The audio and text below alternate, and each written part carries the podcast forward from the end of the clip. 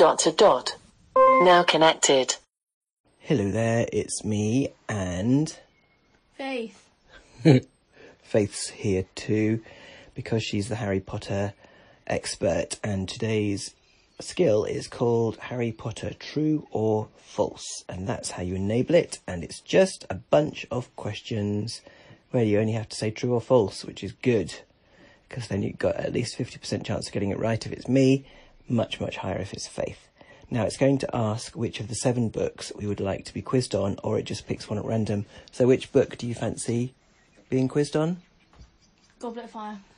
Okay then. Do you want to shout it or shall I? The do it. okay. Alexa, open Harry Potter. True or false?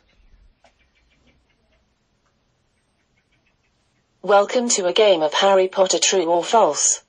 Please choose a title from one of the seven books. Or simply say begin. Goblet of Fire. Excellent. Let's begin with the Goblet of Fire. Question 1. True or false? The two teams in the 1994 Quidditch World Cup final are Ireland and Australia. False. Correct. The two teams are Ireland and Bulgaria. Keep it up. Question 2. True or false? Cedric Diggory must face a Hungarian horntail for the first task of the Triwizard Tournament. False. Correct. Harry faces the Hungarian horntail, while Cedric's dragon is a Swedish short snout. Question 3. True or false? Mad-Eye Moody gives Neville Longbottom a copy of Magical Water Plants of the Mediterranean. True.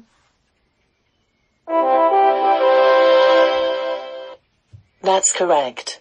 Good job. Question 4. True or false? Igor Karkaroff put Harry's name in the Goblet of Fire. False.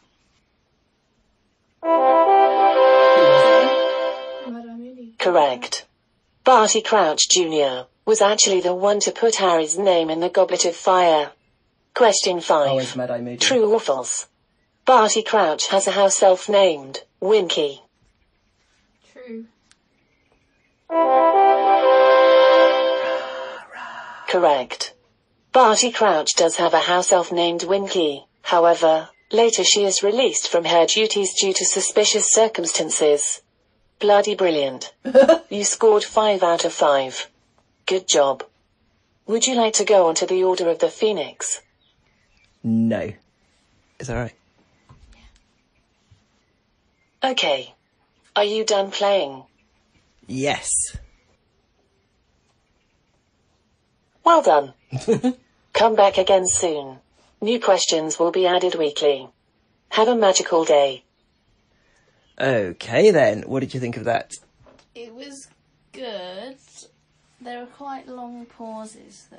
I think there were very long pauses, which I'm going to cut out so people won't know what we're talking about. But yes, be prepared to wait at least five seconds for her to respond every single time. But apart from that, it was pretty good. Yeah? Yeah. There is another sound effect for when you get things wrong, but we didn't hear that obviously because uh, you I'm didn't. Just, I'm just too good. Cool. And you picked a book that was one of the fattest ones.